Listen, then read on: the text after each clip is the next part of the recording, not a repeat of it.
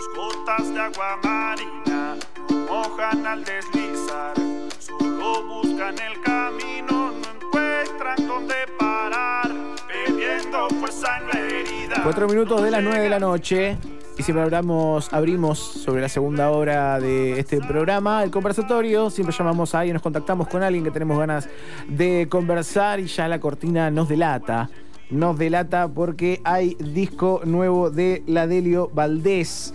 El tiempo y la serenata. Y para conversar un rato sobre esto y para conversar un rato sobre música, estamos eh, conectados acá en el Meet de FM La Patriada con Santiago Moldovan de Ladelio Valdés. ¿Cómo estás, Santiago? ¿Qué tal, Fabricio? ¿Cómo andas, che? Bien, bien, todo bien. ¿Cómo fue esa presentación? ¿Cómo es eh, este momento de presentar un disco que se grabó completamente en pandemia?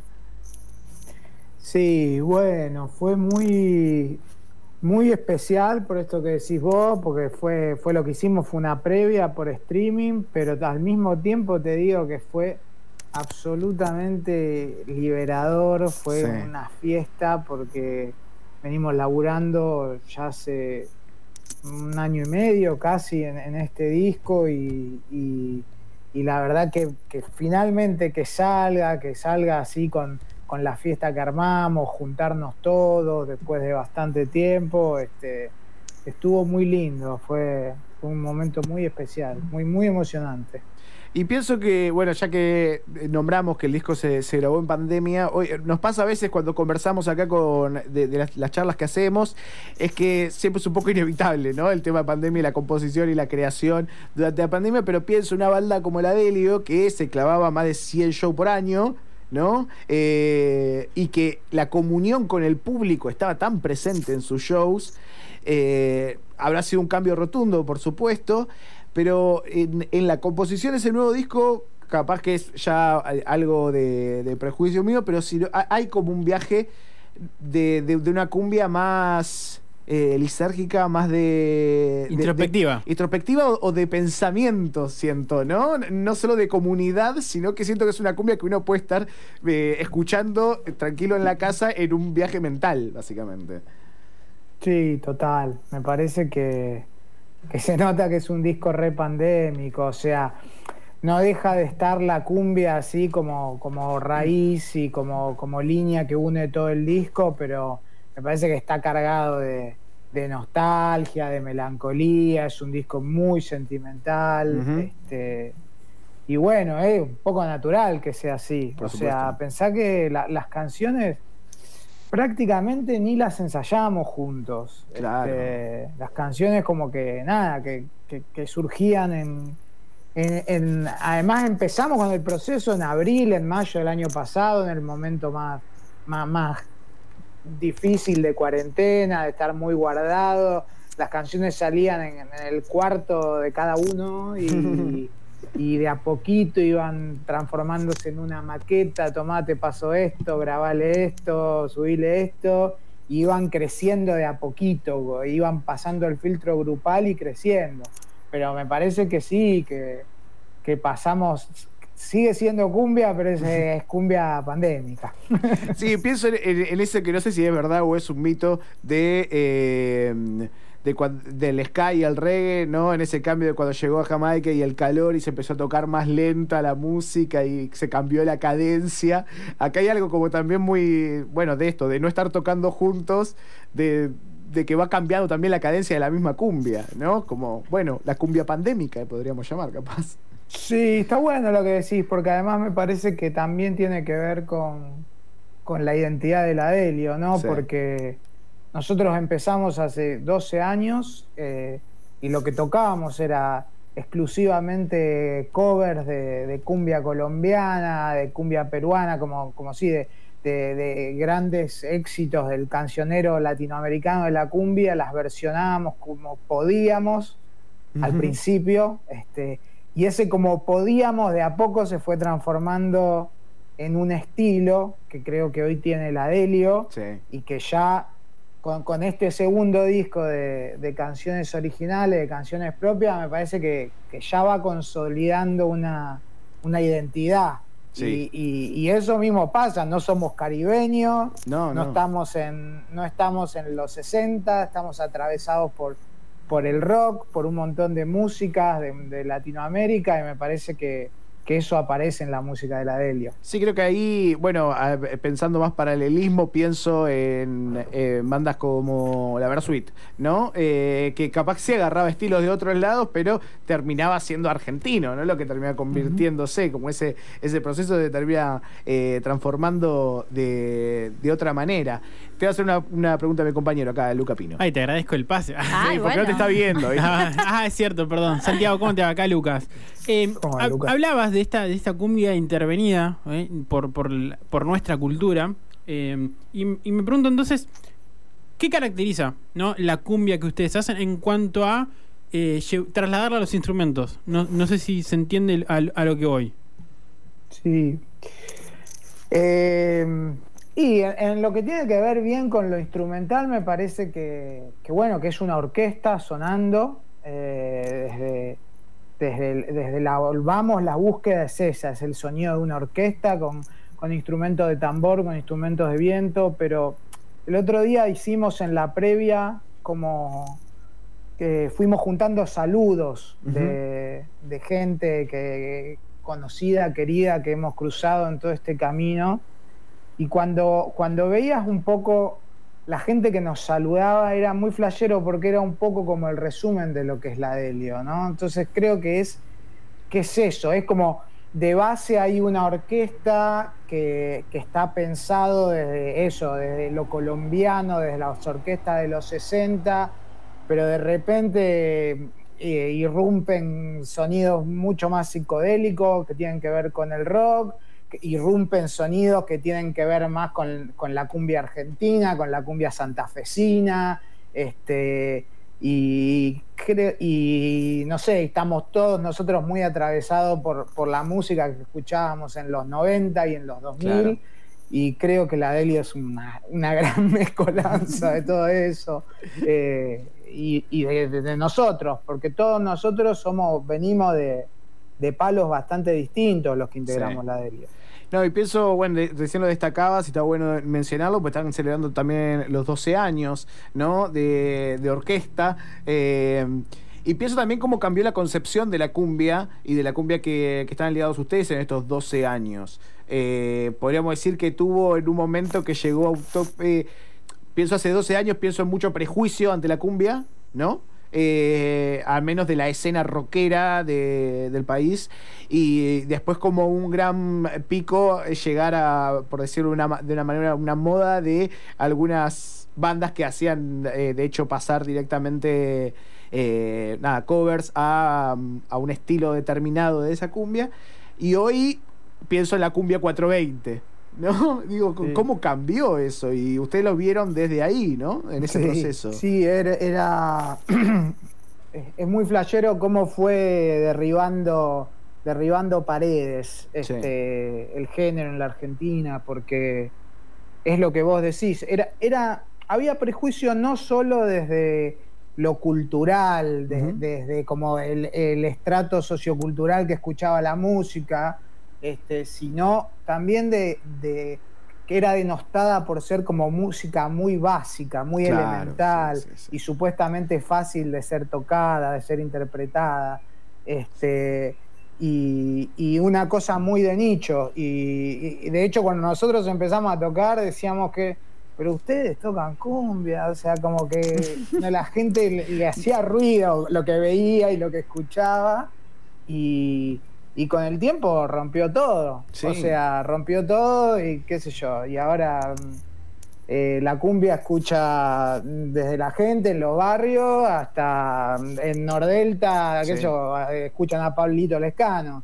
y es como una cosa, me parece, que cruza cruza a todo, a todo, y, y desde los géneros también, digo, eh, que, eso está bueno celebrarlo, ¿no? De, que se dan cruces por de esto que vos decís, el rock, que, en una época gritaba la cumbia es una mierda arriba de un escenario, eh, ahora se cagan de gusto de hacer featuring con, músicos de cumbia, así que está buenísimo para celebrar.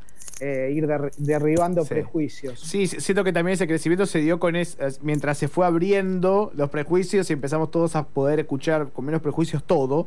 La cumbia fue creciendo, ¿no? Como una plantita. Se corrieron un poco las piedras y se terminó ahí creciendo. Ley. Sí, eh, ¿qué, ¿qué haces, Santiago? ¿Cómo andás? No, estaba, estaba leyendo un poco la, letra de la canción de Un tiempo a esta parte, que me parece bellísima, y quería preguntarte justamente, creo, este fue uno de los videos, ¿no? Que lanzaron eh, de Un tiempo a esta parte de promoción, ¿no? Sí, sí, porque hicimos dos adelantos. Sí. O sea, eh, eh, el sábado salió el disco completo, pero antes habíamos hecho dos adelantos que fueron de un tiempo a esta parte y el paso final, y esos dos salieron con videoclip. Bien, ¿y, cómo fue el, eh, digamos, el proceso de, componer las letras? Digo, porque me imagino que vos hablabas justamente de, un filtro del grupo en función de que en ese filtro también se iban como alimentando eh, todos los procesos creativos, pero, pero ¿cómo? Calculo que debe haber habido como una mayor organización en función de no poderse juntar, ¿no? Sí, eso un poco en los inicios de la Delio, hace muchos años, la, composición ocurría un poco en la, adentro de la sala de ensayo, zapando, pero después llegó un momento que también, viste, somos muchos, somos una orquesta, este, y se puede experimentar, pero la verdad es que en un momento es como que las ideas madre, por lo menos la, la primera estructura, generalmente viene de alguien. O sea, y, más en este caso, que es lo que charlábamos antes, como que capaz que uno en su casa arma, tengo, tengo esta melodía, tengo esta letra, obvio, siempre me falta cerrarle alguna estrofita, me falta algo, ayúdame, ¿qué hago acá? Eso siempre ocurre, pero, pero las canciones, todas las de este disco, que, en pandemia son bien de de haber salido eh, de, adentro de alguno de nosotros. No, y sí, porque imaginaba. ¿Cuántos son en la banda? Porque la verdad que no los conté. Eh, ¿Cuántos están siendo? Con, eh, arriba del escenario, con, los dos cantores, somos 15. Claro. Este, y bueno, todo el equipo de laburo, toda la COPE somos cerca de 25. Claro, pues no me imagina que, capaz que la construcción de una canción pueda salir de la zapada, ¿no? De 15 personas. Claro, es un poco caótico. Claro. Pero, sí, sí, sí. pero a veces está bueno también. Sí, sí, seguro, seguro, seguro se da y me parece que también en el escenario se nota.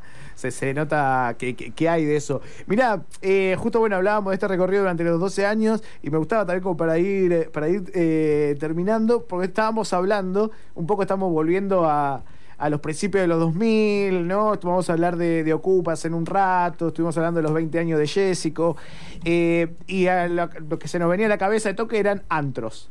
¿no? Antros en los que tocábamos, antros en los que estuvimos, y me imagino que deben haber pasado algunos antros por la historia de la Delio, o la Delio debe haber pasado por algunos antros en su historia. Totalmente, sí. Creo que eh, inauguramos un par de antros. Qué lindo eso. Porque el antro eh, es antro, pero está dentro de todo cuidado, ¿no? Claro, claro.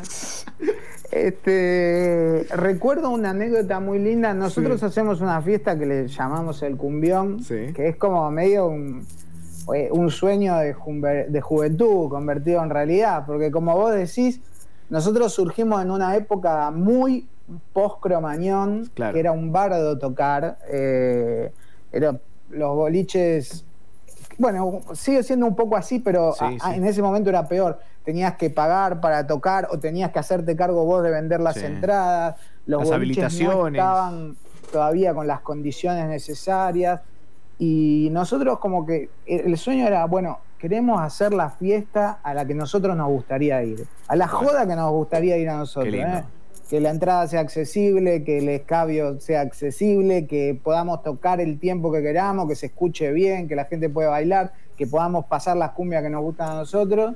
Y, en una de tiro hicimos una fiesta en un galpón que queda frente a, al cementerio de la Chacarita, ahí en Jorge Newbery. Un lugar que después durante unos años eh, se armó, se armó circuito, pero nosotros lo encontramos y fue un día que arrancó a las 9 de la mañana baldear, colgar eh, la, la- bola de, de espejos, armar el escenario con pallet, así, a, a pura, a pura garra. A puro pulmón, así como armado la fiesta, armado en el lugar. Qué lindo. Santi, muchísimas gracias por compartir este rato con FM La Patriada. Un gusto para todos nosotros. Bueno, chiques, muchas gracias por la difusión y muchas gracias también por la linda nota.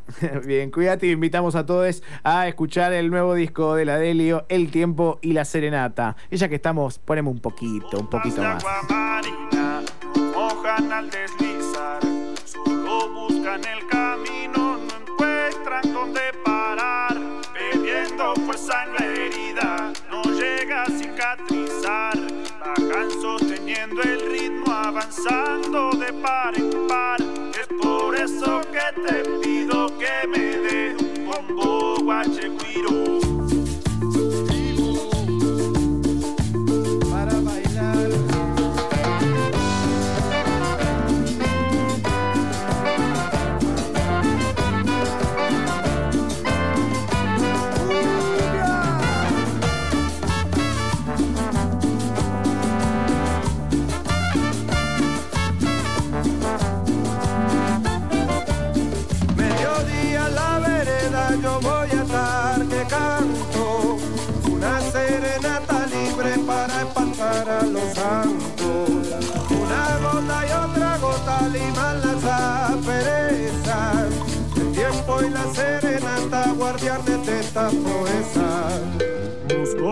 Agua marina no mojan al deslizar, solo buscan el camino, no encuentran dónde parar, perdiendo fuerza en la herida, no llega a cicatrizar, bajan sosteniendo el ritmo, avanzando de par en par, es por eso que te pido